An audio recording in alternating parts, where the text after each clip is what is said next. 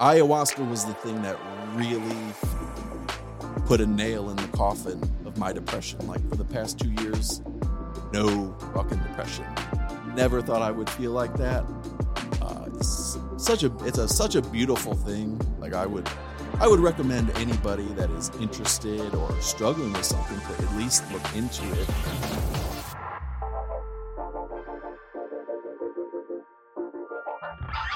What is up, guys? Welcome back to the Zach and Pat Show. I'm Zach. I'm Pat. This is the show about manhood, fatherhood, entrepreneurship, and the mentality it takes to be successful at those things. And every so often, we'll sprinkle in some helpful real estate advice.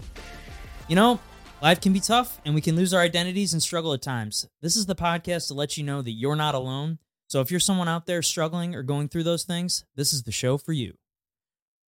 Uh, what's up, guys? So this is a uh, it's a Thursday episode, so we've got a guest in studio today. So um, we have a friend of mine. He is a real estate developer, a, uh friend, client, business partner of mine, a jujitsu blue belt, the great and powerful Nick Baldwin.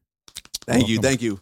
Thank you for having me on today. I appreciate it, guys. Oh, thanks for coming on. Yeah, for sure. We're happy to have you here, man. Like, you know, we've known each other for a number of years and, you know, we haven't really, you know, we've done a couple real estate deals together now. And I just thought you'd be a, an awesome person to have on. You've definitely got an interesting story and, um, you know, you're just one of my favorite people to hang out with. So, um, yeah, we just thought we'd have you on and kind of get your story. So, um, why don't you tell the people, the listeners, a little bit about yourself, kind of where you come from? You know, give give us the Nick Baldwin origin story. Graduated high school, uh, and uh, I don't know. Real estate was really hot in St. Louis at the time. And Like- when was this? It was like 05, you know, downtown with the lofts were first getting developed and like there was just a like a buzz in the air and it was like it really excited me. And I always wanted to develop and rehab houses. So I was like, okay, I guess I should get my real estate license. So I went and I took the test and on June 5th, 2005, I was like driving on Highway 55 north right before Anheuser-Busch. Literally just picked up my thing that said I passed my real estate exam. I was so excited and I was in a little Honda Civic and I came around the turn there and like hit a parked truck at like 80 miles an hour. Oh wow. And next thing you know, I wake up and there's an EMS lady sitting next to me. There's glass everywhere and I was like in and out of consciousness until the hospital. And I ended up have a scar here. I had stitches. I have screws in my ankle. And um so, but the time I spent in the hospital, I really got into self help books, like read all the, like Napoleon Hill, Think and Grow Rich, and just Seven Habits, like all the books. And, you know, it probably helped that like I was hopped up on like morphine and pain pills. So I was like really had the head high and I'm reading self help books. Um, and then when I got out of that and fully healed, uh, Pat, how long have you been in mortgage industry? Since 15. 15. Yeah. Okay. So this was 2006, pre 08 recession crash. You guys seen Big Short? Uh-huh. Yeah, of course. My first development rehab, it was in Benton Park on Pennsylvania. And I was 19. And, you know, I'm talking to the lender, and they had the ninja loans back then where you don't have to, No income, no. No- no Yeah, verification. yeah, They're no like, nothing. how much do you make a year? I'm like, $150,000. They're like, all right, check. Here's your fucking construction loan. Off to the races. oh yeah. Uh, so I gut rehab, no construction experience, gut rehab this 3,000 square foot two family into a single family, end up selling it for 180,000, I think making 30,000.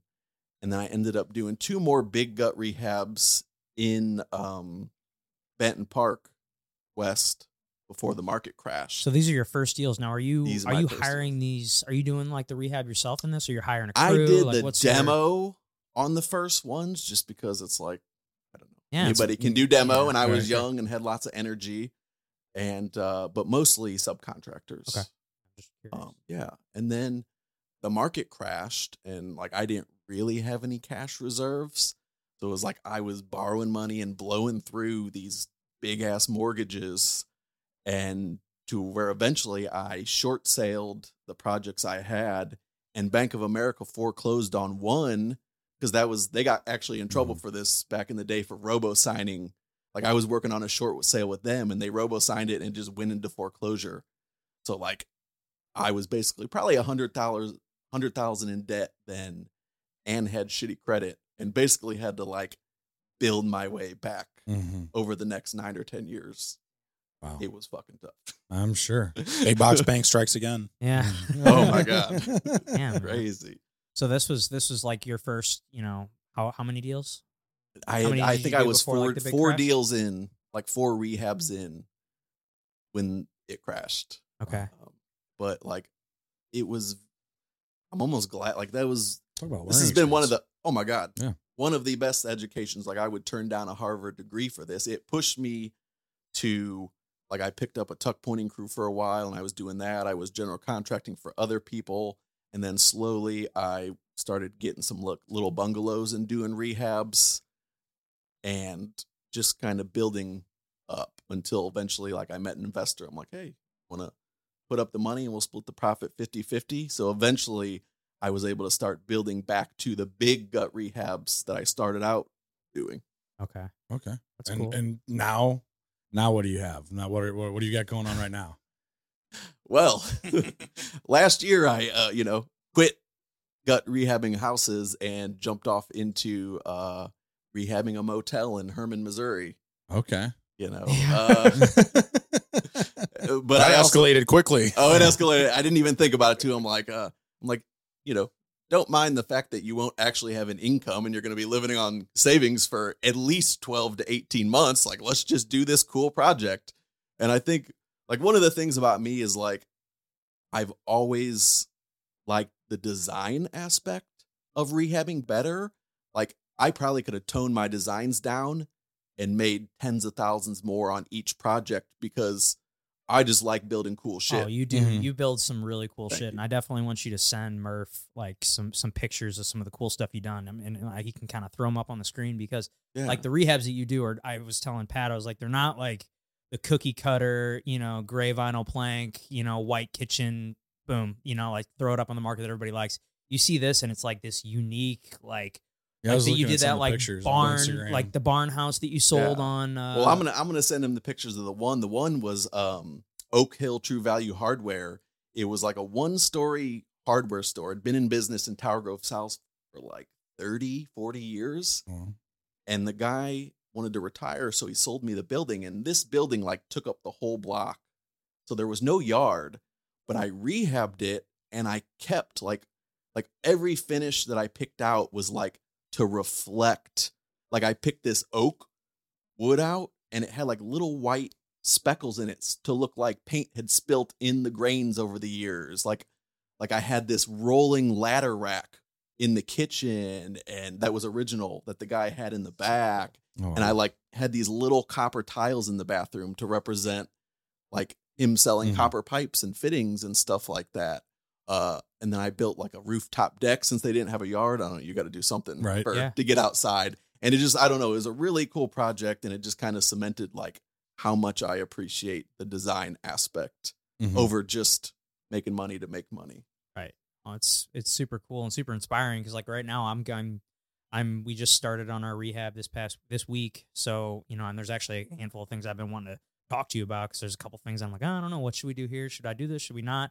And you know, I feel like my natural reaction is just to kind of go with the the quick and easy one, and I'm like, oh, let's just do that. It'll be Yeah. relatively, but I'm like, man, we're doing this to to sell it and make a profit, and we really want to wow people when they come through. So you know, there's a handful of things I want to definitely. I am not going to give this to you as advice, but it seems like every project that I push the design kind of limits, like I would go over budget by 50 or 100 grand, but then somehow I would be able to sell it for 50 or 100 grand over what my agent originally comped it out at. So it was always like, wash. Yeah. well, Yeah. I still made the money I originally wanted to make, but yeah, it was but like, you were able but- to do the cool shit. yeah, but I do not think that is a sustainable business model per se, right. but it has worked for me. Knock on wood. Shit. Yeah, a lot of leverage. Let's Oh, not bank shit. on it. Go into your bank every time and being like, "Hey, uh, this is the This fucking fiftieth time Yeah. I went over budget. Can I get some money at the end of this project?" Yeah. Well, well, this motel you bought, I was looking at it on Instagram, and there's some few, few pictures you have up there, which is, it looks really cool. Are you done with, or where are you, where are you at? I this- am nearing the drywall stage. Gotcha. And maybe 75% done with the exterior. okay. Um, hoping to be up and running late spring, early summer. So you're gonna you're gonna hold on to this and, and yeah, for at least okay. five years until we build some equity and Mhm. could possibly sell it to a bigger entity that wants to pay more Yeah. money. Well, yeah, uh, Hermann is. Have you been to Hermann? Uh, Hermann's awesome. I love going to Hermann. really. Freaking aw- it's, a cool little town, man. Yeah, Cool little town. it's a Where gr- is it It's exactly? it's like Well, like Ever been to Hermann? I don't think I have. it's an hour and a half from here, maybe. Like down 55 or what? You- no, no, no, Like uh, s- you can get it to it from 70 or, Or 44, 44. and go through Washington. yeah.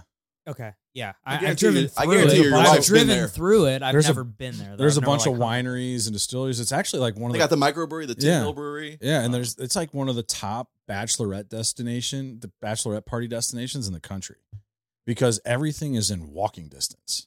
It's it's pretty cool. Uh, Hermann Hermann's awesome. Well, whenever you finish this up, we'll have to make a you know plan a little 100%. stay. You yes. know. So how many? I got you guys. How many units is the motel? 23 rooms. Okay. Twenty three rooms. And are you gonna like is Airbnb? Are you gonna Airbnb them? Is that the plan? So I have two partners. One is just equity and money. Another partner is going to kind of be more like running it afterwards. Okay. Like my equity he's gonna, comes like, into the construction, got it. but we're also trying to kind of automate it online to where we have smart locks and to where we have a system like if people need a towel or a clean, like they can send a text out or an email and it'll be like next day. So it's not going to be a full service motel. We will have a cleaner on site because there's a house attached to the motel. So the cleaner and her family will live there, but it will not be full front desk service motel. Got it. So, Sweet. but there's Nice. like there's like 200 plus Airbnbs in Hermann. It's insane. no hotels or motels. Ah, Nothing. yeah. So uh, my game plan is to undercut them, and I feel bad saying that. Yeah. Why? Uh, undercut them. business. I also own an Airbnb, but like you have the two night minimum stays, you have the cleaning fee, you have Airbnb fees. We're gonna have none of that. It's just gonna be one decent price, stay one night, decent rate. Like You can go to the Yeah. grocery store, you can go to the convenience store, but one exists to compete with the other. right. Damn, that sounds awesome. I'm So excited. you, yeah, so you've got you got the the Hermann Motel, and then I know you've got the Airbnb in, in Tower Grove South that we've gone and hang out hung out at. yeah, that the one with the pool. Yeah, he- he's got this awesome uh, Airbnb in Tower Grove South, and it's got he's got this pool in the backyard. He's had like you know parties over at the you know for guys at the gym and stuff. But what's really cool about it is he's got this like bubble thing that you put The over dome in the winter. That Yeah. Oh, no, like the, heat igloo, like those in. igloos. Yeah, Yeah, yeah, so yeah, yeah. you can like swim there year round. It's Yeah. awesome. Like I did not set out to have that be like an Airbnb, but I always wanted an in-ground pool, but I didn't want an in-ground pool at my house. And literally during like COVID, this house popped up four houses down for me. And I'm like, this is the perfect opportunity to have an in-ground pool and not have it in my yard And in the city. in Yeah. the city. Yeah. So I got the permits and I built the pool with my crew. I paid a pool guy to come in and do the liner when we were done, but me and my daughter did the plumbing and Really? my carpenters framed up the sides and stuff. But you know, after I went over budget on this project, like I usually do, I'm like, oh, wait a minute, I can't afford this mortgage. I'm like, I need to get the income coming in. So I'm like, ah, this is gonna be Airbnb. And then so I doubled down and I'm like, you know what? I'm gonna put a sauna in the basement. I bought a red light therapy bed. I made a little yoga studio. I put a bunch of like self help and spiritual books around, and I have sage and crystals and stuff. Like I'm, I'm gonna make a vibe. Yeah. make a vibe out of this. Sage. you got to get rid of the bad energy Yeah. sometimes. But anyway, I like I wanted to told make a you, vibe he goes of it. over the top on his rehab. Every time I've ever seen anyone light sage, I just always think that someone left like a joint lit and they just were just, yeah, being really lazy about fat it. I'm like, why does it smell like? You know what? I'm not gonna be insulting. I don't know, like it the smell reminds of me of uh. Catholic church growing up and Yeah. stuff, you know. Oh, yeah. But uh, Yeah. yeah. had a lot of I that. want over a hundred thousand. I bought a lot of sage. I actually thought of like the title of the episode. It's gonna be the art of going over budget. yeah, yeah, I like that. I'll go with that. Yeah, I, I support that. I support that. So you said you, you're out of rehab. You're not going to be doing it. I mean, you got this Hermann rehab I going think on. but- I will get back into doing some, but I had to cut the cord in order to disconnect my brain from that like flow I was in. Like there was no way for me to kind of have that step back view without putting it for a while. Right.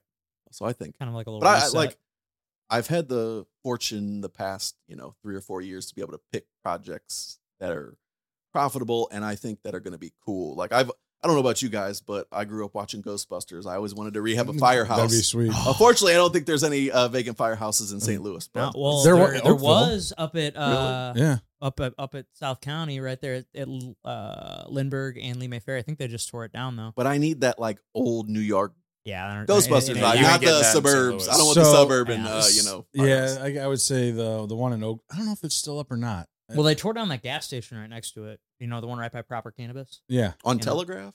yeah. No, it's at right at Lemay Ferry and Lindbergh. There's there's that one, but then there is, uh, like you're you're talking about the one that's down. Used to be the from- watering bowl. Yeah, the one- yes, I know what Yeah. you're talking about. Yeah, So well, there's that one, but then there's an, another one further down because they just built that brand new fire station across the street from Lindbergh High School. Uh, The Yeah. the is old, that vacant now? the old one is I think it's vacant and it's literally a half a mile down the street on Lindbergh, just behind a behind the car dealership. Lindbergh School But- District. Interesting. Can we get a Ghostbuster mobile? in yeah, there? and then but I think the one the one in Oakville, I'm not sure if it's still. It's been a while since I've been back to Oakville, um, but it's always been shut down. I'm always I always thought. I'm like, oh yeah, yeah, yeah. I'm like, no, no, they be- tore that down. It's a Starbucks now. They built. Of They tore it course it down. is. fucking They tore it down and built. oh, by the fucking Star- Dierbergs. No, Yeah, no, wait, no, no, no. I'm thinking of. I think it. It, I think maybe they tore down the laundromat. I don't know. I think it tore was the laundromat. Maybe it was the laundromat. But that gas or that fire station was really like in my. I thought it was really cool looking. You got that. You just got the big front facing street for the big like two. yeah, the two garage big doors. doors. Then it had the long tower on Mhm. the right hand side, and it shot straight back. Sounds awesome. It was pretty Yeah. cool. And I was always like, man, like growing up in Oakville with not shit to do in Oakville, like, man, this would Cruising. Be cool. This was yeah, cruising telegraph. Cruising Telegraph. and Go hanging, yeah. out, hanging out a Jack in the Box parking lot. Oh, yeah. Always. I've, I've been there. That was a Yeah. that was a spot to go. when I was a Absolutely. kid. We used to we used to walk from St. Francis to Jack in the Box. That was like cool kids did that. You know, we don't need to, we don't need our parents to drive us. Let's Well, just walk Our, a our mile and a half to get some fucking tacos. Well, that was the thing. Like our Friday nights, like I get home from school, I'd cut the grass. I'd get twenty bucks for cutting the grass. Be able to fill up my Honda Civic Yeah, for like ten bucks. Love me a good Yeah, Honda. yeah. Oh, yeah. You can eat the dollar Yeah. menu for a week Leave- straight with leave- 20 bucks. leave, leave, leave me ten bucks to you know, Bro, buy, share a case of beer. have you tried and, and still have money to get a couple tacos or chicken sandwiches. bro, inflation being what it is, have you tried buying dollar chicken ta- chicken sandwiches or tacos recently? Mm-mm. Ain't no dollar no more, fam. There is no dollar menu anymore. No chance. Yeah. Yeah. no, I mean, I haven't ordered off a. I haven't gone to fast food in a Yeah. long time. Yeah. Yeah, Yeah.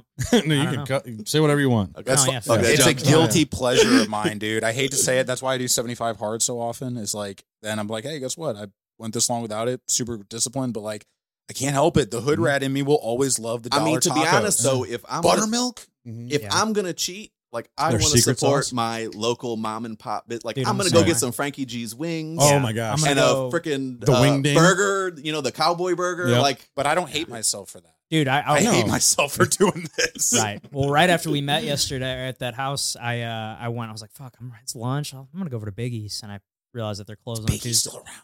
Fuck yeah! I haven't been. Those are Biggie's. some family friends. Or was like What's Biggie's? Biggie's. You I've never never been been to Biggie's? it's a little local- dive bar, hole in the wall Yeah, restaurant. it's, It's like been around little for a long It's been around. time. So it's uh really good f- like family friends of Gina's and and Watson and uh, Pernod, right? Kind of. Uh, yeah, it's right. Ish. Watson. It's literally one. We were one street Yeah. down yesterday. You just Um, say it's kind of like a Garvey's. Yeah, yeah. yeah, yeah, Yeah, yeah. I A, yeah. li- a little bit So it's like a yeah. family, Step- uh, tad a step up above. Like they have a steak. You can Oh, get. yeah. Right, well, dude, Garvey's doesn't have a steak. Their steak sandwich is amazing. So yeah, it's a, a friend of ours. The prices. Um, so Jenna was in uh Gina's grade, and then she's got an older sister and a younger brother. Younger brother runs it. Um, but both of her parents passed away within like 18 months or something, pretty Mm, yeah. recently. And Wow. yeah, it was, and so now their their son runs it, and um, yeah, but we always try to support them and just it's really good. You said spot. Watson and Pernod. Yeah, Watson and Pernod. Okay. You know, like yeah, so we- we'll have to go there sometime. Have It's you guys had uh. Golden Hoosier Oh yeah, Oh yeah, yeah. I have not. burgers and fries? those are That's They have these uh Parmesan Highway. like Parmesan like rosemary Mhm. fries with like homemade ranch dressing. is- It's oh, I need so to support good. more small places around St. Louis because so there's a few places I We'll like go, to go we'll that I, yeah. yeah. we will. Yeah. we're. Yeah, we need. well, to that's go the thing. for Like the, the the local delis that we have. Blue Blue Deli is City. crack. Blue City. Legrand's. Yeah. Legrand's. Yep. is Nah, spot, Blue man. City. bro. Blue City's really Blue good. City's really good. I, I That's where Zach on and I met for the very first time when we went. Right. We, we went and had lunch there. Yeah, that we had to sit outside It was one it was. of the first times. I think yeah. the first time we met. That met. place is always cranking. Twisted- or maybe that was the. Always. I think it was. We we met. right. Uh, we met at the closing, and then I said at the Yeah, closing that we had. Yeah, and then we're like, let's And- go grab lunch. Yeah, it was like for your birthday. yeah, Yeah, Yeah, I pulled right. out. Fuck. It, it was. It was during COVID, You're right. so. I had to. I had to. I pulled out the table that I kept in the back of my car for closings. Really? That's like a fold out amazing. table? Yeah, he had like a full up. So- yeah, we used to have to do all our closings in like the parking lots of of the cl- title companies all through 2020. Like all my like my first seven eight months in business, I closed all all the deals I did were out in the parking lot. Like they would walk the the title ladies would walk their their clipboard full of the documents out that have like the little tabs with Yep. where you sign and you know we'd we'd sign all the shit. But there was one time. Oh, God. She, it was just, it, it took forever to do everything because they were, you know, having to come back and forth, back and forth they kept spelling they spelt this my buyer's name wrong like it they, they got it wrong on the initial documents they sent it back and then 20 minutes later they came back with all the other documents it was still wrong and so like it, it took us like two hours for them to sign everything it was Holy a cow. fucking nightmare Pat, you just gave me an idea. We should get the fold out table and go to like a Blue City deli where they don't have a lot of, you know, Right. Uh, inside dining, but they have outside sidewalk. Yeah. But we should go a step farther and have like a really nice table cover and a like a vase with roses and some really nice cutlery. And Yeah. we'll like set up right there and the people will be like looking at us like, what are these people doing? yeah we like get- the, the red and white Yeah. Yeah, looking yeah. one. Yeah, yep. But no, that's that's what we did because Yeah. I I kept because with closings were outside or in the parking lot and people are signing on the hood of the car. I'm like this is stupid, so I just bought fold up chairs and threw some lawn chairs in the back, Smart. and we would sit in the parking garages or in the parking lots and do our closings that way. And I, I would keep a paperweight on there so shit wasn't Yeah. blowing everywhere. yeah, paperweights because that was the biggest that was the biggest problem was the wind was Wind blowing all this blowing your paper everywhere. So yeah, but that but yeah, we parked up and whipped out that table and just. I'm glad that shit is over with. That Yeah, oh, was oh god, so it was annoying. terrible. So annoying. Yeah, Yeah. it was. It it felt like it felt so weird to finally be able to close inside. I was like, "Oh, look at us, Right. like fancy." we, we the the paperwork isn't on a clipboard. No, it's not. Has anybody started watching Wrexham yet? No, what's that? Uh-uh. It's a, it's a Ryan soccer document. Yeah. Yeah. Ryan Reynolds and the Oh, guy from yeah. It's Always Sunny Oh, bought yeah, the yeah, soccer yeah. team, but they bought it during COVID and like when they started being able to go back to the games, the fans like they were like super happy and shooting off fireworks. And I'm like, I remember that time where we like came out of COVID and like just like this freedom I get to taste again. This is awesome. Like this Right. is amazing. Yeah, Yeah. it's I never take this for granted No, again. You ever. know? No, hundred percent. I mean, and I, I just don't see shit like that happening again. You know, to be honest, I, I think people have had enough of it. yeah, definitely hope not. I think there's going to be a tolerance level that just there's going to be certain things where it's going to be like you're going to make the announcement, but are people going to listen? right. Right, Everybody's in a 100%. second. I think there will be a, a tr- they will try they Yeah. will try to uh, have another uh, lockdown again, but I I Probably around me, November. Zach, me and Zach had this conversation at a coffee shop one time. Like we were different people at the end of COVID than we were at the beginning of COVID, Hundred percent. and like I think we would just be more rebellious towards what we perceive as injustices this time around. Like it was a learning thing for us. Um, Well, the, one thing that, that was pretty blatant is I guess they realized how how quickly people lied and like they kind of went along with the narrative, and that's that was I mean sho- I mean it was shocking to most people. I think. Yeah. I agree. Okay. Um, yeah. So anyway, but um, anyway, uh, so yeah, so let's get back to your uh your rehabs and stuff. So you you did uh, a lot of rehabs kind of in the beginning, and that that was Yeah. kind of what what's kind of fed you know kind of been your the majority of your business for like the last couple of years Yeah. until until recently. Yeah. how many how many rehabs and stuff would you be doing a year? Around 10, possibly. Oh wow. I might finish six or seven, but I'd always have a bunch in the queue at one stage or another. And I, I've built a couple new constructions too uh, while I was rehabbing one on the hill, one in Shaw. Um, And you're and and is it mostly in the city that you're doing stuff? mostly in the city. Gotcha. Yeah. Well, what is it? What's the draw to the city? What is it that that keeps bringing you back to the city? history, the architecture, the restaurant scene. I mean, I'm out in Eureka now, and there's fucking no restaurant scene. Southside's got No. personality. Personality. agreed. Yeah. Oh, you should Yeah. see the house that he he recently rehabbed that he lives in. It's fucking sick. That's awesome. do We're at in Eureka. Uh, like 109 and FF, like on the Jefferson County side of the river. Yeah. Which is great because that Right. means the taxes are Taxes lower. are cheaper. Yeah. Well, it's just like out you in know. the middle of the woods. He's got this giant deck off the back. It's just from all the pictures. I was I've actually seen. thinking about that on the way over here. I'm like, yes, I'm on three acres with woods on a hill, but that has a fucking creek. Like I am jealous of his water know. feature. I Like, didn't I want a creek in my yard. I didn't don't even have one. realize that until I was over here the other day when Yeah. I was looking at it. I was like, that's fucking awesome. It is. Yeah, it it's, well, it's super close. You know, I mean, it has gotten kind of high before, but we've never. Well, had it in the summer, house. probably with mosquitoes, that's probably less than ideal. Eh, if the Yeah, water's it's not that running, bad. if the water's running, Right. usually mosquitoes breed in stagnant water. Mm. It hasn't been bad, really, to be honest. I mean, I've it, it, it wasn't that bad, but I mean, And uh, it looked pretty cool because it was it was like right after we got a snow, but it was starting to warm up. So it was like one of those things where you see like the water flowing with the snow surrounded by Mhm. the snow is pretty you cool. You can go outside and hear it. I love Yeah. that at night. Like That's you hear the water running, That's Yeah. beautiful. I Hear like the- that. hear the shit chirping in the in the woods and the water running. The shit chirping. yeah, whatever's out there making that noise. What's that The sound? frogs, The shit. the shit, Frogs. the bird, the bu- the birds, the bugs, the, the frogs. Did, all did you see that there's like this uh, cicada uh, oh Yeah. thing that's going to be coming? Uh, Yeah. Yeah. apparently they're coming back this summer. it's but it's like Have a flip flop ready. it's it's it's the one where you have like you you have the the shorter term cicadas and the longer term cicadas Overlapping. overlapping at the same time. So there's going to be like seven months of cicadas or some shit like that. and I'll we're not never forget we're not that living in shit, man. revelations right now. at all. No, I mean This is maybe we not a are. play. Maybe we are. I don't know. This election's already looking kind of hairy. I was gonna say. not go down that rabbit hole. Right I was gonna say of all the of all the years Where's the for that tinfoil? happen. Where's the tinfoil? Dude, I remember those uh the cicadas. I think it was my senior year of high school. It was. Yeah, it was our Because- senior year. yeah. and uh man, it was wild because I remember we were at uh it was Gina Gina like her high school was playing for like the state championship and we were out at the the fields what are they fucking called um off at 44 and 270 soccer park. Uh, Soccer park. Soccer park. yeah, um pretty unique name. Um but uh what sport was she yeah, playing? Yeah, Oh, okay, soccer. yeah. Oh, at the soccer park. I remember all these like cicadas like buzzing around us, and we were like, I remember like literally grabbing them out of the air and just like spiking them on the ground and just like Yeah. bouncing them off the ground and like killing them because they were just literally everywhere. I mean, they were like just in front of you constantly. Like, It was getting swarmed. obnoxious. Wild. And it was also like 100 plus degrees out every day. And What, what year was that? Like 11? 2011. Or Yeah. you know, it no, it was right when we graduated was high 11. school. Yeah. And it was the hottest summer I think I had remembered up to that point. Cause like, that's the thing about here. Like, our weather is extreme. When it's, It's not cold, the heat, it's the humidity. Yeah. no, but when it's cold, it's dry and cold. Yeah. When it's hot, it's muggy and hot. We get like six weeks total of super nice weather. And during that particular summer, it hotter than it ever been. And the cicadas, it felt like something out of Revelations. Yeah. It was obnoxious. I was gone at that time, so I, I missed. Lucky all you. that. I missed, I missed all that. Asshole. yeah. Just living it up in Dayton, Ohio. Woo. Yeah, yeah.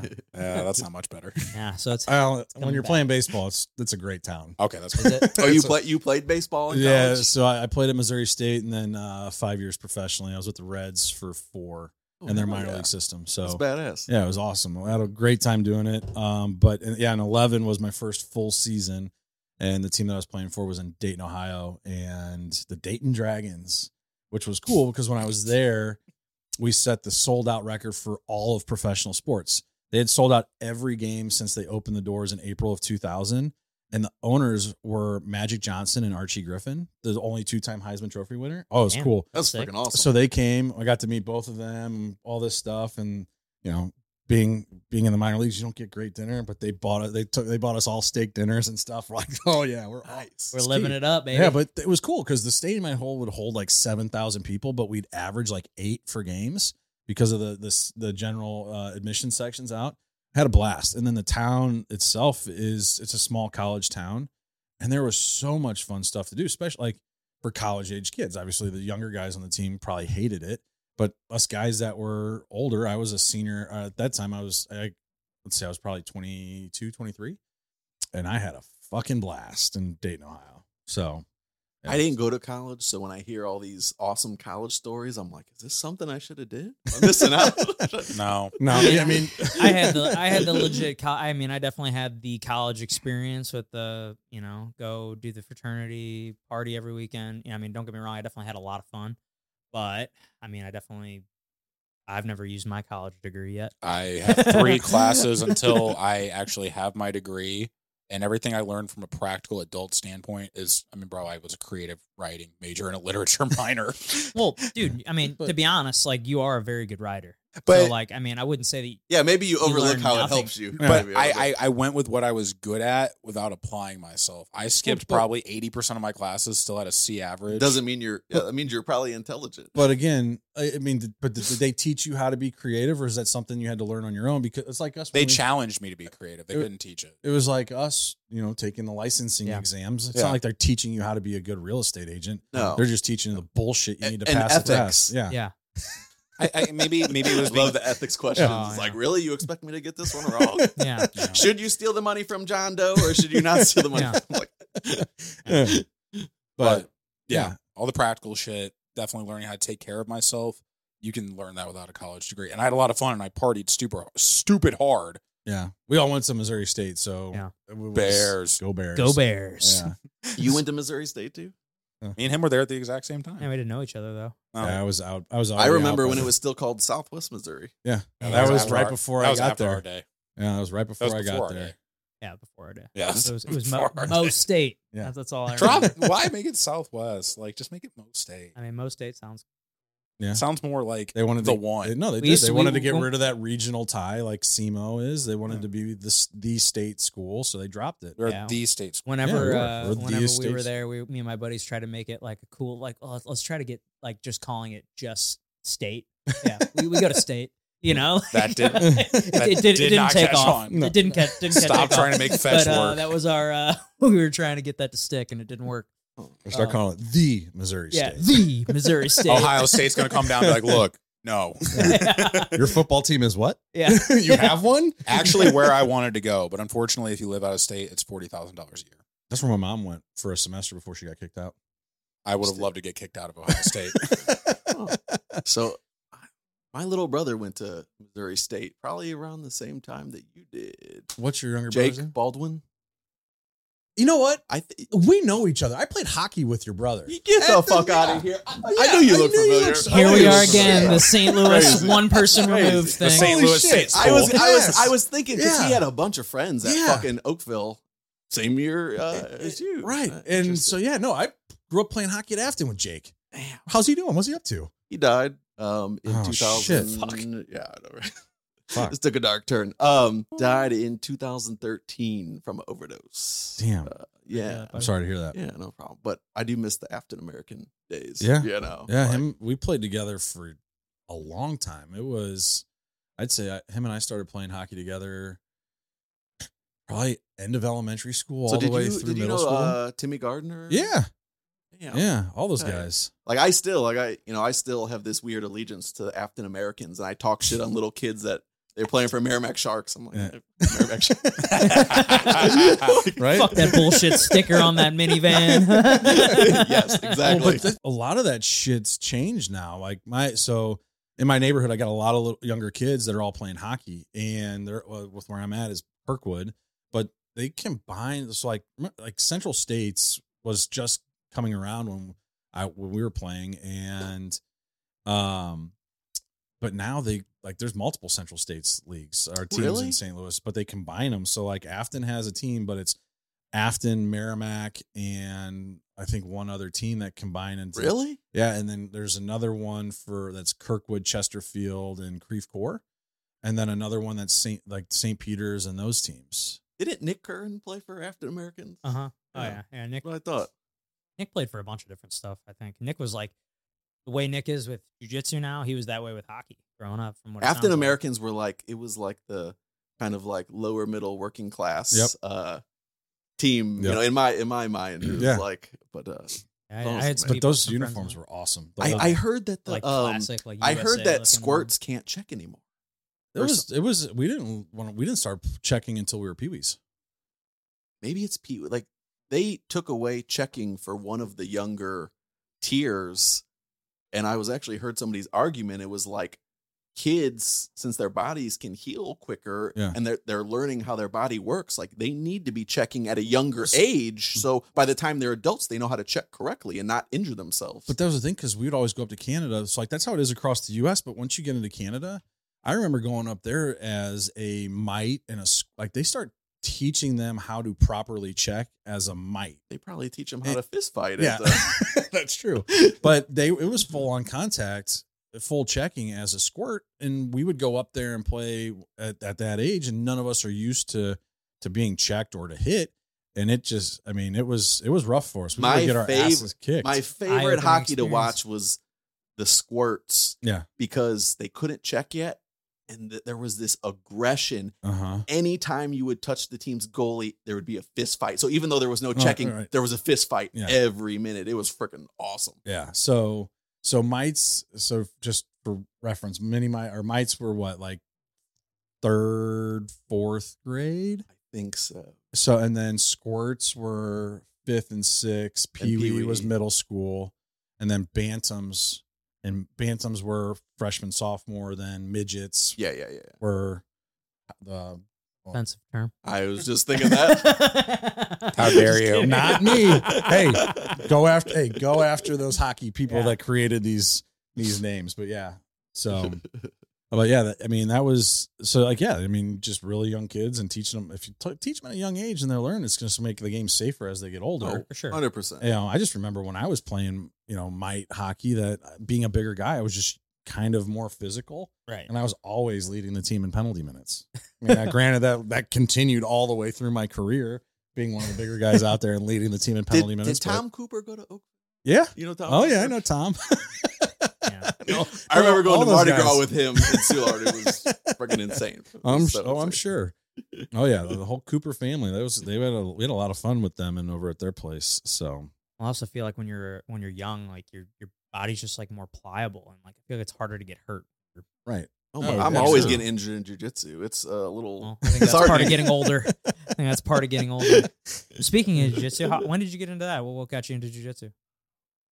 Uh, for those of you that don't know, Nick and I train together, so Yeah. same gym. um I was like in a really like unhealthy place in my life and I really wasn't working out yet. And I never like my mind does not want to lift weights cuz it's like doing this repetitious monotonous task over and over. And I remember so when I moved into my uh barn house in Tower Grove South um I had this driveway and the neighbor kept like creeping like every day his car would be like inching farther and farther into blocking my driveway. I was like, what the fuck's going on here? and I feel like I called a friend about it, and the friend's like, uh, "Hey, man, just be cool, introduce yourself. So I see him uh, parking one day and I get out to go introduce myself. I'm like, hey, you know, my name's Nick. And like, my name's Nate. I'm like, oh, you know, what do you do? What do you do? And he's like, he's like, yeah, I teach MMA. And I was just like, oh shit, I'm glad I didn't start shit with this guy. uh, but then we ended up becoming really good friends. Uh, Nate Otis, uh, he hasn't been to the gym for a while, uh, maybe a year, year and a half or so. Uh, blue belt, short. Yes, yeah. Anyways, but uh, he was actually had been training at North Broadway for like seven years, and I'm like, hey, can I get some one on ones? So I was going up there getting one on ones with him. At South Broadway, Yeah, South at uh, North Broadway. North Broadway, yeah, yeah. And then um eventually he had a falling out and ended up at Watson's. So I'm like, so I'm going to Watson's and uh I'm so happy that happened Dude, because the at Zach, place, man. so many great friends. So great. I love that place. I really do. Murph's there now too. I, I, I seen the I seen the story. I wasn't sure where. Yeah, was I'm there on- last night, right? Yeah, I, I'm I'm on the dark side though. What do you mean? because the Muay Thai. I'm doing Muay Thai. well, didn't Oh, you? you weren't you in jiu-jitsu last night or no? No, I was in Muay Thai. Oh. Everything I've done the last few days has been Muay Thai, and I I think what my thing is is that I'm forever going to be that 13 year old who drank too many monsters, who likes to punch and kick things. Yeah. I think that's my my my kiddie pool. Getting back into like grappling is like that's the thing that will always be easy for me to do. It takes me a little bit extra to like get so close with people in jujitsu. So it's in it's it's engaging. Like when I found jujitsu, it was like it was so mentally engaging. You forget you're working out oh, almost, yeah, which for sure. is beautiful about it. you I know? mean, it's hard to forget that you're working out, but Yeah, I know no, I I totally get it. I'm out of breath. You're having so much fun. what the fuck do you mean? Yeah. that like it doesn't feel like working out. I mean, although I feel bad because like I think 75% of the time Kyle is talking and coaching and showing drills like I'm daydreaming about business and real estate shit. So literally the only like actually present moment I have is like the last 15 or 20 minutes when we're going live. You know, that's Really? probably why my game doesn't progress the way it should be progressing. yeah. Well, man, that's the one thing that like I I really focus on trying to be like present when I'm there, and like it's like the only time of the day that I'm not like attached to this thing, and it's you know not running my life. So I I really like whenever I'm there and I'm on the, my feet are on the mat, like I'm really fucking there, you know, and that's really try like all I'm thinking about. Well, if you're not present when you're going live with someone, that's when Well, yeah, you're injuries happen. That's like that's like a cold plunge. That's like forced presence. You can't not be present when you're going live. It's just you have to be otherwise. all your instincts kick in. It's like fight or flight. Like Mhm. The second you're not paying attention to something, you're getting choked for sure. You're hundred percent. you're getting passed and you're getting choked and you're you're in trouble if you're not paying attention. That's my favorite thing about it is it just or one of my favorite things about it is like you know I can really the whole rest of the world shuts off whenever I'm on that mat. You know, and I can But the point that Joe Rogan said a couple years ago is that as far as real life simulation of practicality, because people will make jokes about jujitsu, why would I learn that if I could just stand up? It's like, I mean, dude, 100% of the fights you get into are going to end up on the ground. Mhm. And in those live rolling sessions, it really does clearly dictate if your life is on the line and this person knows more than you, they're going to win. You're going to lose. I think the only caveat would be like you're fighting multiple people. right. Because it all of my ain't going- childhood street fights did end up on the ground, and I didn't know grappling for shit. For sure. know? But like, yeah, if it's a one on one situation, one on perfect. yeah one on one no weapons run Yeah, away if you can. I mean, Or- still. Or if you're John Wick and you no, I'm just that was my dog. But you know, I mean, what one of the things that's great about jujitsu is it is. I mean, you can go hundred percent at each other every single day, and pretty much. uh, yeah, Jocko Willink said you're that not a long getting time ago. You're so not getting hurt most Mhm. of the time, whereas you can't kickbox spar every single day. Otherwise, you know you'll be even with dead. the headgear on. Yeah, Yeah, you you're can't gonna take get. the You're hits. gonna get yeah, you can't just keep getting punched in the face because you're gonna you're gonna have some mental problems. Whereas I can go 100 percent full bore jujitsu, like we can grapple as hard as we want, and you know both of us can walk away from there with no injuries. oh, for sure. And with you know kickboxing and and fighting and you know spar like that kind of sparring, it's it's you're you're definitely kind of gambling and Kyle said it like a while back was like because a lot of people are like, oh, you know, gi and sport jujitsu is like, is it really applicable to a street fight? And he's like, absolutely. He's like, you know, distance management. Like, if all you take away is distance management, he's like, you're going to be in a way better place. I can take someone's back regardless if they have lapels or not. Like I, I think you should have a good base of grappling. Also, too, if you can go knee on chest and lay some punches down, it's like that knee on chest balance that you learned in grappling is gonna. Well, all, yeah, I mean, all the positions that you get po- score points for in jujitsu are all positions that are advantageous if you were into in a fight. You know, you get points for passing the guard, you get points for knee on belly, you get points for being in the mount and rear mount. Like these are all positions that if I wanted to like lay down some strikes, I could easily do it from all of those At, positions. at the end of the day, being well versed in anything gives you an edge in self defense. Like if you know wrestling, you're still dangerous. I mean, even if you can dance around with a guy and not get out of breath before he does, you're probably gonna win the altercation. Hundred percent. That's the. I mean, that's that's that's everything, man. Because I mean, you're. What is it? What's the saying? You know, fatigue makes cowards of us all. Like, the second, the second that someone loses that gas tank, like for example, I was training with a guy last night, and he's a you know newer guy, but I know he's competing here soon, and he was just very very gassed, very very quickly, bro. Like, you gotta you gotta control this gas tank. We got you know if you're gonna be competing in three weeks with everybody, like you gotta you gotta ramp we gotta ramp this thing up because like if you're if you can't get through this five minute match without huffing and puffing, you're gonna have some problems. this other 'Cause, I guy's mean, we were- actively trying to knock you out of the competition. right. So- My cardio's trash. well, that's the hardest. That's the hardest thing, and I mean, you know, I you'll I always see people just because I teach that I teach that class upstairs, Yeah. and you know, I'll have a lot of friends that'll say like, oh, you know, hey, I'm I'm gonna I I need to come in and try a class, and you know, but I just really need to get in shape first. And I'm like, bro, like I see marathon runners come in and like try jujitsu, and they're still like out of breath. It's a different, It's way kind of different. shape. Like, Also, there, there's like it's like having a kid. There's no right time. Like No. just No. do it. There's You no need to, right like, time to show start a business. There's no Right. right time to start.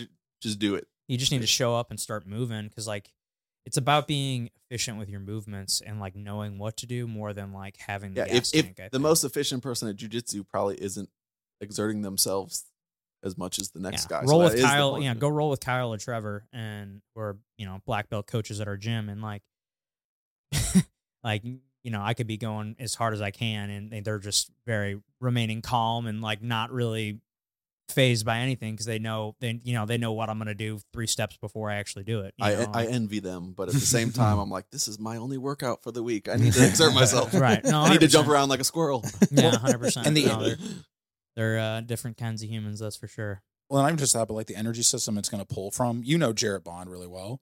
Okay, Jarrett Bond was a wrestler his whole life.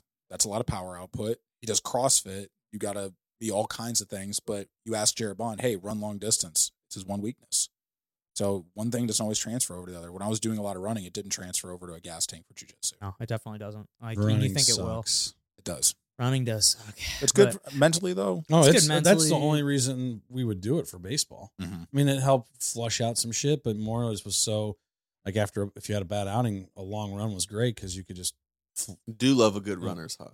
Yeah. Absolutely. You know, I mean, I feel like when I was wrestling and trying to cut weight, I mean, you know, cutting weight. I mean, running was the way that I would cut weight, but I thought it was also kind of like a mental thing too, more than anything. 'cause It just gave me kind of like I'd be like mentally sparring in my head, kind of. You Yeah. know, That's where like, the demons. You ever run do you ever with do the shadow boxing when you're running? No. No, no shadow Rocky boxing. style? Yeah. no, no, I've never been much of a striker. I mean, I did Muay Thai for Well, sometimes my arms just get like tense when I'm running, and I just like Yeah, You gotta I'm like, listen, it if I'm gonna shake my arms, I may as well like Yeah. do some punching oh, motions and Yeah. feel cool about it. yeah, for sure. I mean, for us, like with baseball, we it, we had time two miles that we ran in spring training and in college, but it, it was it was it was What push was- us What push was us. the best time? So in in pro ball, it had to be less than fifteen minutes, and you're running in Arizona heat, dry heat. Damn. Yeah, Damn, it so was- seven and a half minute miles. Yeah. And then in college, you would just have to beat your previous time. So I fucked up as a freshman. And, And Came out like a you hero. went all oh, me and this other freshman, we, like we were like, he was another pitcher and we were, were always in competition with one another. And he was also, and at the time I was a really good runner. Um, and so we were putting up like 13, 14 minute two miles. So we had to beat it every single time. By the time we got done with that freshman year, I I was running like 12 minute two miles. I was hauling ass dude, that's but I was tough. also I was also at that time I was like I was like six one and maybe 200 205 pounds. Oh. It- I yeah, I was I was but long and lean and and was able to just go. But I learned quickly after that I'm like, you know what? This first 2 mile I'm just going to take my time. take my time. The coach would be like, I know you're better than that. So instead of, you know, like, we, I'd go out and run it in like 17, 18 minutes. He'd come back and like, no, no, no. 15 minutes or less for you. You've already proven that you can run it faster than Oh, that. that's cool. So get your ass, yeah. Yeah. So get your ass back to that. And I'm like, fuck. After after one year, you know, freshman puts on put on that yeah, weight. freshman twenty trying yeah i mean you're still working out and training but at the same time you're also trying to put put more weight on and get stronger and be, be putting on more weight and getting stronger as well as just the shit food that you're eating and putting on weight that way that dorm food. getting heavy and running is not fun so but yeah it was but like i said it was all just to test us mentally like it didn't give a shit how good a shape like it wasn't for being in shape we're not running long distance in baseball i mean Yeah, even ninety feet. yeah, right? Even the- even as like a starting pitcher, like yeah, that takes some endurance, but it's basically, I mean, a pitch is a sprint. So See, that's why I've never understood marathon running. I'm like, where in practical life you need to run a marathon? Like, Yeah. if anything, you need to like if you're on a battlefield, you need sprints. Yeah. You need sprints, maybe a mile, maybe a mile run to Mhm. get to the next battalion. There's no reason you should be running well, marathon distances. well, humans have that. That's like one of our advantages compared to a lot of animals on the planet is our ability to. we run. don't get gassed. Yeah, we we have an ability to run long distances, and that's how we used to like chase our prey down, supposedly. I don't have to You do know, that like, shit the, anymore. like the cheetah would like wear out, right, the go cheetah fast, wears. but Yeah, the cheetah out. eventually wears out, and us, you know, jogging behind it eventually catches up to it. And I forgot there was kill a time period where we didn't ride horses. Yeah. Thank Yeah. being a bipedal conscious human being. Like, yeah, that, that actually makes a lot of sense. Yeah, for sure. I mean, I mean, obviously we don't have to do that now, but Thank God. I mean, But I mean, really, back we're then, not were that they- much different than we were, you know, physically. Like as humans, we're not much different than we were a thousand years ago. But were we really running and chasing after them, or was it like a hunt where you're trying to Setting out, traps, maneuver? or, uh, yeah, outsmart them. You know, even then, like, I mean, I don't but know. Even wasn't still, there. yeah, yeah, we weren't, we weren't there. We won't wasn't know. there, but that's what I've been told. So I'm, I'm going off that. Did Um, you ever see there? They have a video fight simulation of like, um, like a caveman with like a like early Homo sapien, Hmm. and it was like in a in a street fight, like who would win, and the um, like, Neanderthal, was shorter and way more muscular and overpowered the Homo sapien early, but gassed out quick. And the video simulation, the human, the Homo sapien, ends up winning. I don't know how true the video. Yeah, I was gonna say who made this video. This guy, this guy seems like a Homo somewhere. sapien made the fucking video. But Yeah, clearly, right. we won. This is still here. biased. This is clearly biased. Right. Well, I mean, you know, I think that they said that the Neanderthals were, you know, like five, seven, like two hundred pounds, like just like I think they were- boned. Yeah. like, But they I were mean, short. Yeah. If any of us went after like a chimpanzee, we're getting tossed. We're done. Oh, Oh, they yeah. tear each other's limbs off. Yeah, well, bro. they go for your, they go for the things bro. that you love first. They they start they start biting Oh. off your fingers and your genitals. That's Oh. the first things they go for. Oh, You know, because they know that that's what's important to you. They take away the things that make you a human. vindictive little bastards. Yeah, they go after your face. They go after your face, your fingers, and your genitals first. I I am don't so Any- any chimp- happy to live in the Midwest where relatively you can swim in any body of water and there's not something in there that's going to kill you and there's not animals that are really going to hunt you. Like, oh, man. My last girlfriend who was from California, she's like, "So can we go swimming in the Mississippi?" I'm like, "Fuck no." That's. That You might be an can, but- exception, you- but, you there's no crocodiles that are going to come up Yeah. and get you while you're swimming in the Mississippi. There's some other shit in there that I don't want to catch neither, though. No, I'm saying. Yeah, it's just well, well, just here in St. Louis because I played summer ball in Quincy for one year, and those people love getting in the Mississippi River up there. well, Mm. up It's by so- Alton and Graff. Mm. it's yeah, so it's- clean. It is like I mean they're they're boating and rafting and jumping in and swimming. I think we're just used to like the JB Bridge downtown St. Louis, True. Mississippi, Yeah, where yeah. that we're like Yeah. We're- the Ugh. current's Just tough, like like, a the t- undercurrent. Yeah. There's a and, like, casino right there it's by the brown. east side. It is. Yeah. Looks like Ugh. Probably dumping shit into toxic the water. sludge. Just I used to have nightmares as a kid that like I fell off the Jefferson Barracks Bridge Uh. and fell into the Mississippi and Oh, the undertow gosh. got me. Really? yeah, yeah, that's all, what we were always preached: the undertow, the Mhm. undertow. A fish will come out with feet. Mm. The old Yeah. catfish. Yeah, you know, one time a shark made it up the Mississippi River. You Right. hear The, that the bull Yeah. shark. Yeah. that made it up The one Mississippi. bull shark Yeah, I was about to, The about to bring one. that up. Yeah. Yeah. who knows if Piranha in the Lake true. of the Ozarks. Yeah. You remember hearing that one? Yeah, I heard that. Wasn't that one true though? I don't know. I did Well, dude, hear. piranhas like that is a they don't do what the what they do in the cartoons. Like, I mean, I think they I don't I don't think they attack humans, do they? I'm pretty sure if you put your face in water that houses piranha, you will be less one face.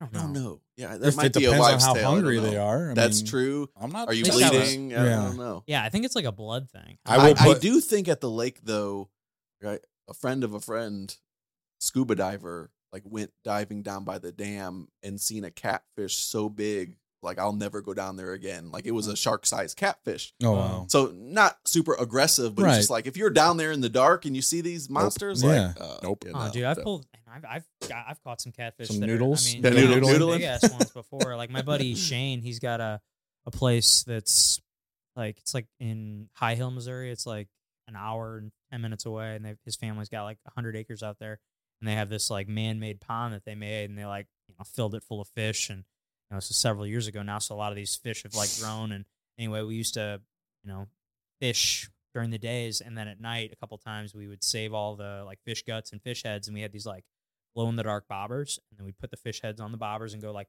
throw them all out there. And so we'd have like ten of these bobbers, and all of a sudden you see them getting like ripped underwater, and you see these glow in the dark bobbers like zipping back and forth, and you'd pull out these monster catfish. And Sounds like Jaws. Fucking awesome. It was really cool. Um, we only did it a couple times, but Yeah, like the people that fucking go noodling, they just Dude, shove their whole shove hand. their hand in a hole. I'm so terrified of venomous snakes. I would never like you stick your hand.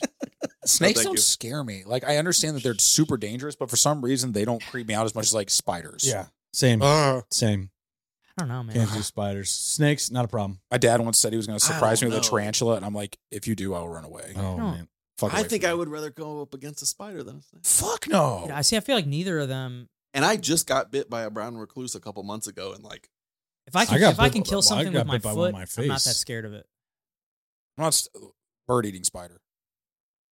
That shit they have in Australia. Holy I still feel shit. like I. Could I was step gonna on say that. it. Is that in the US? I'll It's just- imagine if it's stretched out as big as that four leaf that that clover Yeah. right there. That sounds terrifying. yeah, imagine that. That's what they It have can in eat a full grown bird. Give me a shovel. I feel like Australia has the most venomous jumps at snake you. and the Yeah, like- most venomous uh, I wish. what was it? a spider, the only venomous mammal. Like it is like yeah. It's just all Australia was just built to either make you a servant to that island or Well, I kill mean, you. shit. You go look at the actual population of it. It's just really a long. Well, it's The a prison coast. colony. You know the the origin story of Yeah. of of Still is. Australia. the It's, uh, penile colony for uh, you for the for the Brit. Kingdom, Yeah, yeah, for, yeah. Well, well, that's what that's what a Australian accent is. It's essentially like a drunken English accent. Yeah.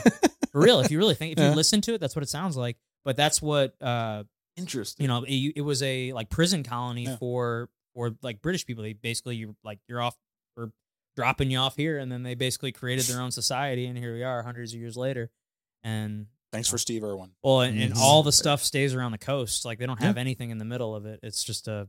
I fucking- seen Crocodile Dundee. I know. Yeah. what- Well, they well they also disarmed their population, Right. so it And actually they is sent a to prison country. Concentration Exactly. camps during uh-huh. COVID. Yep, Right. I've seen that too. We We did what we had to do. That, that is a All great right. reason for the Second Amendment. You Yeah. know, Hundred percent. Mm-hmm. Yeah. Nick and I have done some some cool deals lately. We're doing a these little uh, wholesale projects. well, yeah. I think I think technically they're called wholesales. Wholesale. That's that's what I uh, I looked that up. It's actually called as wholesale is when you go when you put a property under contract. like a and flip in the contract. Yeah, where you essentially gotcha. sell the contract, whereas you know we've actually closed on the properties, and then usually what we've done is clean them out and then resell them Okay. for a little bit of a whole tail. So Yeah, it was Yeah. Brian. right. yeah, we did the one with Brian, and we just had another one close yesterday. But these have been Nice. uh, pretty sweet little deals, and Definitely gonna try and do more. yeah, we, were, we, we got we got one on the radar. we got some to- leads. Yeah, so we just need to figure out if this lady's alive or dead. Yes. yes. yeah. Anyway, anyway, yeah. Well, we're uh, that's something we're working on right now. We're getting our getting our private private investigator hats on and trying to figure out. Right. If anybody knows, uh, you know, uh, process server, uh, let us know. Yeah, process server. If somebody does like Genealogy. yeah genealogy. It's a whiz on ancestry.com. We're trying to track down some relatives of these uh, people. So, um, but yeah, so um, we will. We will pay well. yeah, we're trying to trying to get some more deals like this because they've been been really fun and great little deals. So, um, yeah. I mean, have you you've never have you ever done any like this before? Yeah, some, but I it was. It always felt like the St. Louis market uh, was oversaturated with wholesalers. It's just like, how many letters do you get from people like we buy ugly houses, and it's like the margins are like tighter. If you want to not send the letters out, you just need more of a in- infrastructure, and you need to chase down more leads to get them before you have to send the letters out, whether that's probate or tax sale. And then even like I've bought some tax sale properties from the St. Louis city. And in the early days, there would be like 40 people on the courthouse steps bidding against each other. And then fast forward to now, it's like 500 people packed Mhm. trying to buy these properties for pennies on the dollar. And it's like an auction bidding. So it's like they get bidded up or they get paid off the day before. So it's like you just did all that legwork and the property you wanted not even on the auction anymore. Yeah. So Yeah, it's tough. I've never done done the whole buy a house on the courthouse steps before. we're, we're me, That's- me and Zach are gonna go this summer. there you go. yeah, yeah, That'll we're be gonna- fun. Yeah, it'll be fun. I've always Yeah. wanted to go do that. So that'll be something we're gonna Maybe do. we can wear suits and we'll like have a Yeah. southern accent. Well, Yeah. Cowboy, cowboy Yeah. hats. Yeah. Cowboy hats, cowboy boots. uh, what's the what's the uh, Bolo the tie. bolo tie. Yep, yep. Yeah. Walk in We're- Cigars, we just cigars. Uh, wandered up here from the south. and We're here to Show get up some real with a- estate. Show up with a Cadillac with like uh, longhorns on the front. You know? Bumping UGK. Yeah, Uh, yeah. Yes. Ro- Rest in peace, cigar- Pimp C. Cigars Oh, and these guys are old south. Yeah. Yeah. old south. or just massive chaws. Or, Yeah. But yeah. So what's what's the future hold for Nick? Got to get this fucking motel done first because it's eating up a lot of my time. Yeah. Um, one of the reasons I quit rehabbing houses, I think, was because um, I seen a lot of developers around me start out early in the rental property game. It's like you know, fast forward ten years, and it's like you're making passive income, and it's like I've always went for the non-passive income, and it's I kind of regret not, even though I like doing cool designs, and you really can't do cool designs on a rental property just Not because you, it's not profitable. Um, it was like I kind of regretted not building up at least a one property a year portfolio. So kind of me going after the motel and some future like Airbnb short term rental projects is like me trying to make up for that lost time. Because I think by doing very cool and unique short term rentals, that you can have the passive income and still get top dollar. Because in the Airbnb market, people are paying for cool designs and unique stays. So I think that's a lane that um, I can fit in.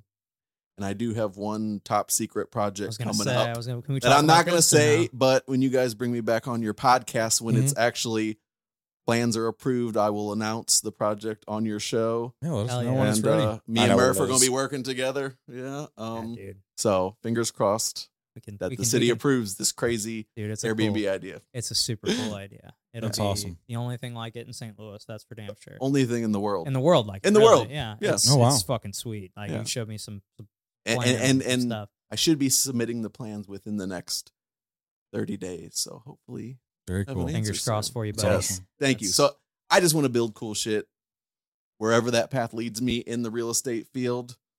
We will see. No, I, didn't- I know a builder down in, in Arnold that was uh, strictly residential building, and he's getting out of it, and now he's building apartment complexes because he. Oh, does- that's yeah. great too. Yeah. Yeah.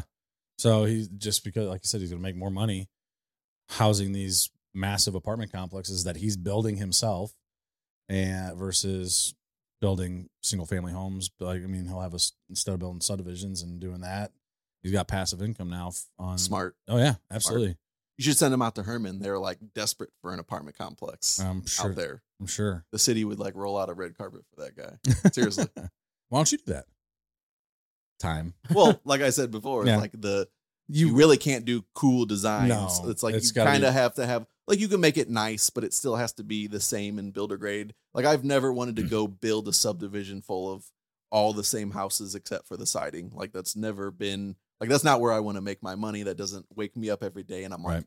I want to go build a track subdivision. I'm like, Right. no, like I want to do cool designs. Like I want to design on the fly. Like my team were like, we get the architect plans approved, and then like we're not picking out fixtures until like the walls are up. We're designing like we make changes, especially when you got an old brick house. Like you open that up and it's like the old brick walls move in and out in ways you can't even foresee, and it's like like little nooks you got to shift the staircase over. There just ends up being cool architectural features that you can build in that you didn't even plan on. So it's Well, especially in, in all these South City houses that Oh, we've yeah. been doing. I mean, all these old South City houses are hundred plus years old, and they've all got these like really cool features to them, or at least a lot of them do. Oh, yeah. Or like these like unique. Like I'm selling a duplex right now, and just like the brickwork on the outside, it's just fucking gorgeous. could not replicate that for No. a decent price. Mm. No way, no way. It would cost a fortune if. Uh, I mean, if you hired a mason to to do that kind of shit, it would it would cost you a fortune. Um, yeah. Anyway, oh, one other thing I wanted to chat with you about. I know you're uh you're real into you know you've done some psychedelic um experiences. I'd love to you know kind of hear some more about that kind of stuff. So as much of that you want to share.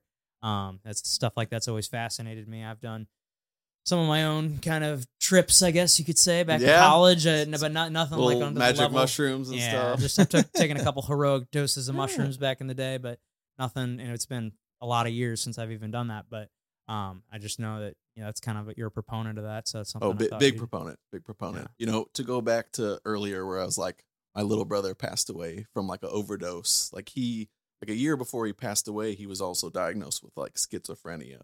So when he passed away, like I was already kind of doing pain pills now and then because uh, when I got my car accident, I had arthritis in my ankle already. So it's like when he died, I was just like went into full blown like two years of abusing pain pills, snorting 200 milligrams of Oxycontin, like Fuck. snorting Oh, wow. Xanax to go to bed.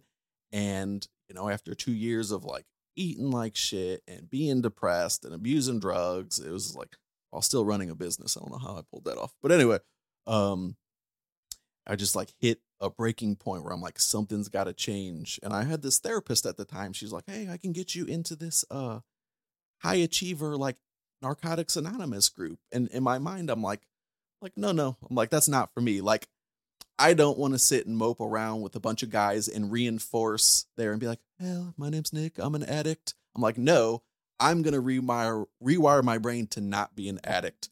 So like I quit cold turkey, and then I had this. I was keeping a mental tally. Like every time, every day I would go without doing a pain pill. It was like it was this rope tightening and getting stronger and stronger. So I was like mentally rewiring my brain to where after three or four months, it was just like, didn't, yeah. And then it's like I found I'd always been into self help, but I started leaning more into um, like spirituality and also like functional medicine books. Um, Mark Hyman, uh, The Ultimate Mind Solution. Highly recommend that. That was the first book that kind of sent me down the functional medicine What was that again? rabbit hole. Ultimate Mind Solution by Mark Hyman. Um, so it's like then after that, I think um maybe like I think I got into jujitsu. So it's like that started helping my mental health. I cleaned my diet up. That started helping get over like the depression and stuff. Um, and I think one time I went down to a cabin, two of my friends, and they got some mushrooms, and they're like, uh, "Hey, we're gonna do some mushrooms." And uh, I'm like, you know, with schizophrenia and bipolar, like and depression, like kind of like in my family, and I'm like, you know, I think this is a loaded gun. I don't think I should do it. And uh, like 11 o'clock on Saturday, we're at this the cabin at the park, and uh, spring to fucking nice mist, and they're breaking out the mushrooms and dividing them half. And I was like, googling. I'm like, uh, you know, will this mess with you if you are prone to, you know, You'd- mental illness? You'd never done mushrooms prior to this. I did like a small dose. I actually grew some, It's like a, you know, just to sell them, like maybe five or six years before that. But I never did them, and I'm like, the last minute, I didn't want to be left out. I'm like, cut me in. So they divide it in thirds instead of two, and I take them, and uh, it was just a very beautiful experience. My friend, whose idea it actually was to do them, actually ended up having a fucking horrible time. And I kind of I've been yeah, there. I, like Yeah. like I'm like running after this guy. Luckily, at the state park in this cabin, we were at the very end. It was early. It was like April, so there really wasn't, and there was like a light rain. Fucking beautiful, but not many people around. Mhm. This dude's like, he's freaking out and he's running down the trail, and I'm like, I'm like, oh shit, I gotta run after this guy. So I I got a certain kind of like I was able to reinforce kind of like some leadership qualities that I have from my business by like looking after him. But it was just uh, like, it's hard to explain. But like after that experience, it was like, I was sold. Like I listened to some more Terence McKenna and Paul Stamets. Joe Rogan was definitely very influential. Um, Same. yeah, no, and it's like so. Eventually, I kind of had this thing where every spring, I would go get a cabin with just one or two people, and I would I would treat it like a pilgrimage. It was like eat a very clean diet the night before. You know, I would uh, set intentions. Cut and I yourself would- off from technology. yeah, cut yourself off from technology. And Set and I would setting. do this. And it's like the second time I did it, like I seen my brother and I seen all the influences. I seen my brain being rewired. I seen my brain like disconnecting from addictions. And it was just such a blissful, one beautiful experience.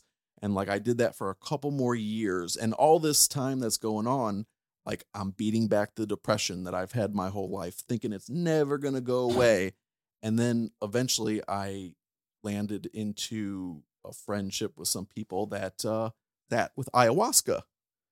And uh it just it called to me. It was like this is the next step. Like why not? So in 2020 October I sat with ayahuasca and it was Did you do that here? Did you go to like down to Peru? Or I know people go Uh, on these you know, trips. Let's say you can't do that in the United States, can you? No, you can't. There, there's underground circuits. I did it Yeah, in the United. States. I won't name a Yeah. location or any individuals, but Certain I did road it made here. of silk. Yeah, but it was eh, you know ayahuasca is different. Like you don't go buy ayahuasca you gotta has to be on the street. Like it is made by a shaman, and it is traditionally done in a group ceremony.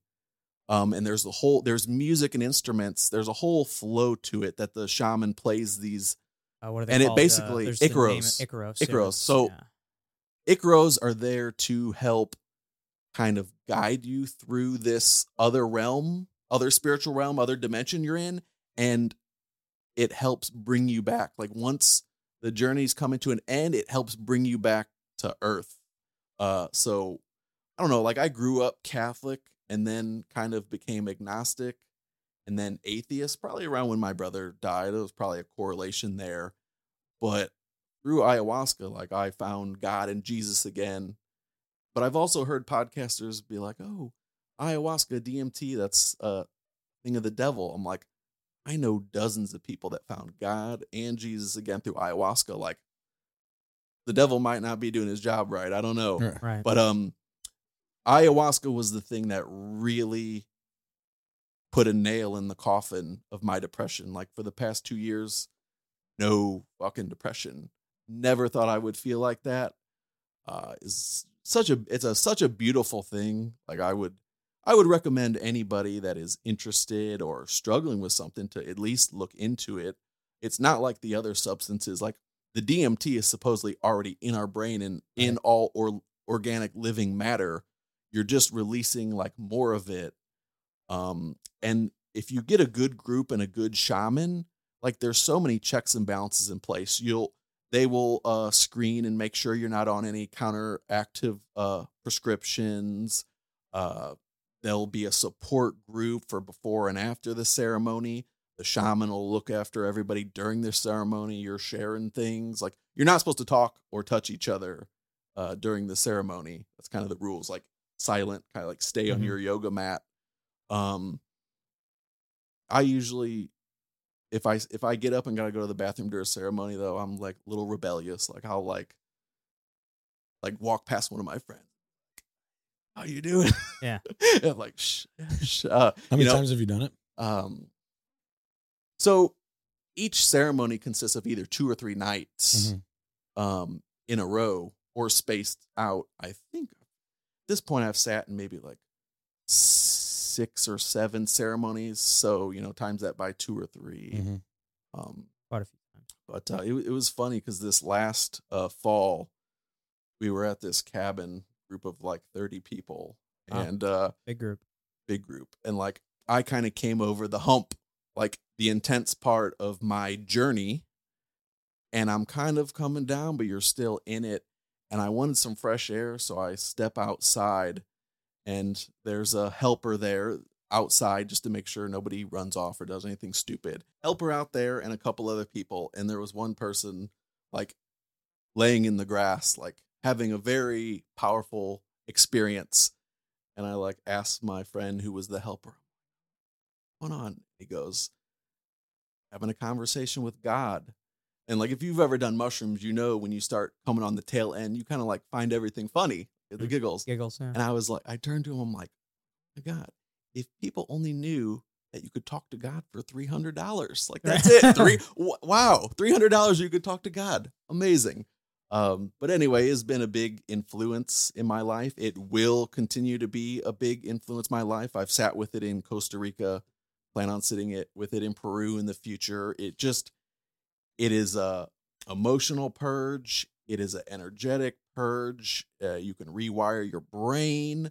Uh, you it shows you your blind spots. Like so, anybody that's interested in self help, it's like Why not? amazing. Yeah, why not? Well, there's Like at least Yeah. I will sit with this at least once a year for the rest of my life because I never know what my blind spots will be, and I always need an emotional purge. Like we, our bodies carry this uh, stress and emotional heaviness in our bodies, and it affects us in different ways. And like this is a, it's like resetting the hard drive, Yeah. cleans it out. Like like a reset. Yeah. So reset. anybody out there that ru- does these ayahuasca trips, we're looking for sponsors. Yeah. Please, please, don't, please don't comment below. Do not say anything.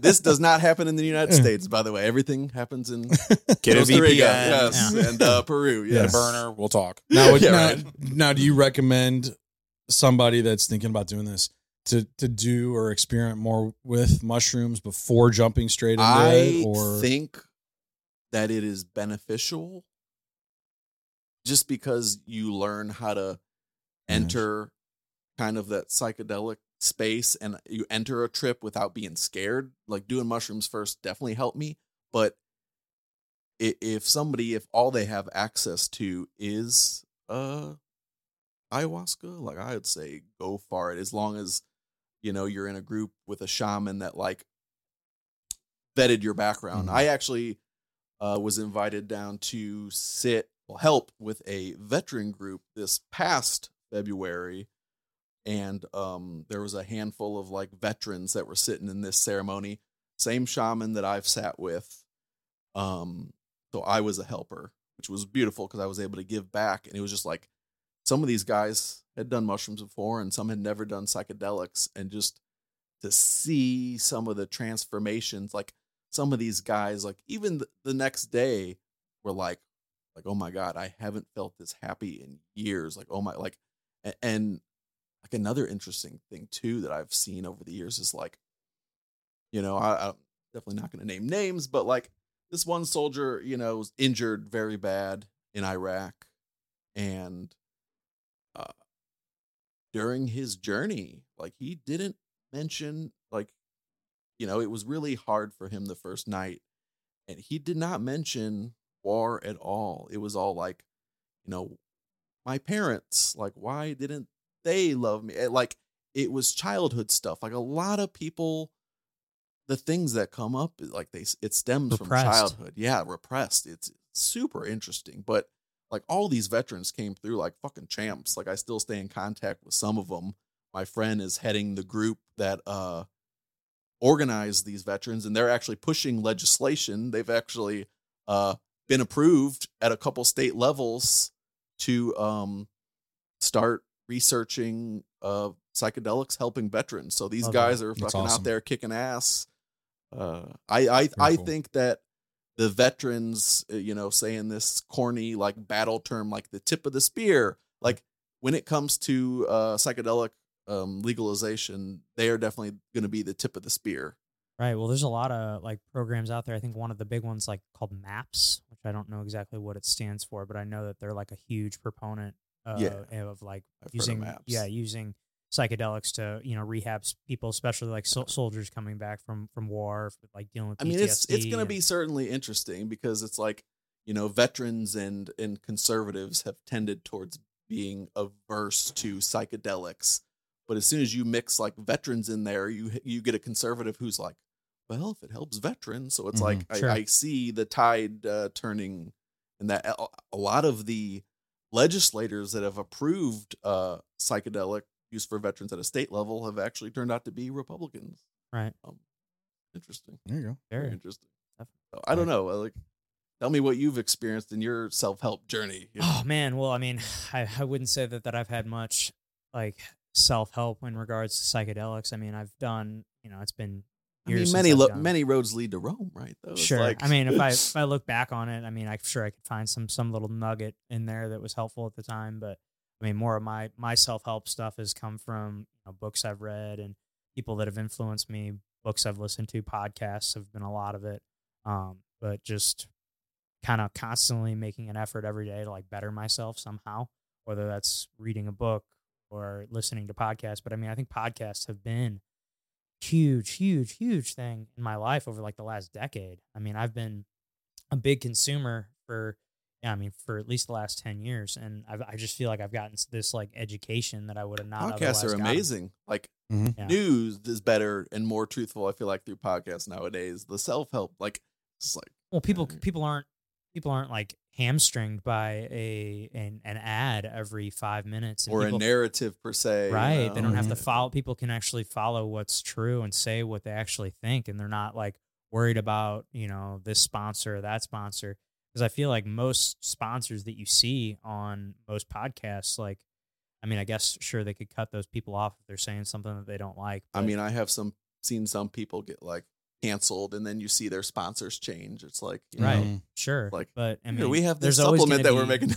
there's always going to be someone out there for you you know if if what you're saying is is right and true and and you know you've got someone behind you so i think that i don't really know where i'm going with this but I mean, that's what's beautiful about podcasting, like even your podcast. It's like, sure, you know, maybe this podcast won't go on to crush it and be the world, but it's like if you helped one person younger than you uh succeed or change their life, or maybe they were thinking about like killing themselves, or and they decided not to do that because they were inspired by your podcast and Oh, like. Yeah. amazing, Absolutely. amazing. And I like the things you guys talk about in this podcast. It's like you're doing it. Like you, people are positively affected by this podcast because of what you're talking about.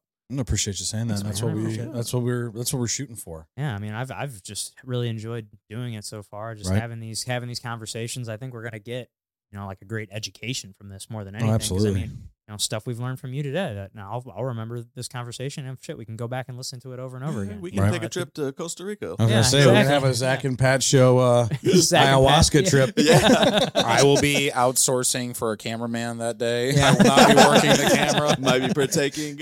I guess that's a good spot for us to kind of wrap it up. But uh, Nick, is there anything else you want to tell anybody about or anything? No, I'm just very grateful to be on this podcast. Thank you, thank you, Murphy, for uh, you know. I'm doing my job. What do you mean? oh yeah, Yeah, well- right. Well, thank you, Pat. Good thank to you, re- Zach. good to reconnect after yeah, all these absolutely. years. Yeah, For sure, crazy. yeah. Just a Such a small town. world, Yeah. man. Such small a- world. Glad he likes Blue City Deli too. Yeah. Yeah, I don't know. sure. I don't think it's Zach's favorite. Uh, No, I like Blue City, but I'm a Legrand's guy. Okay, heart, Legrand's. so.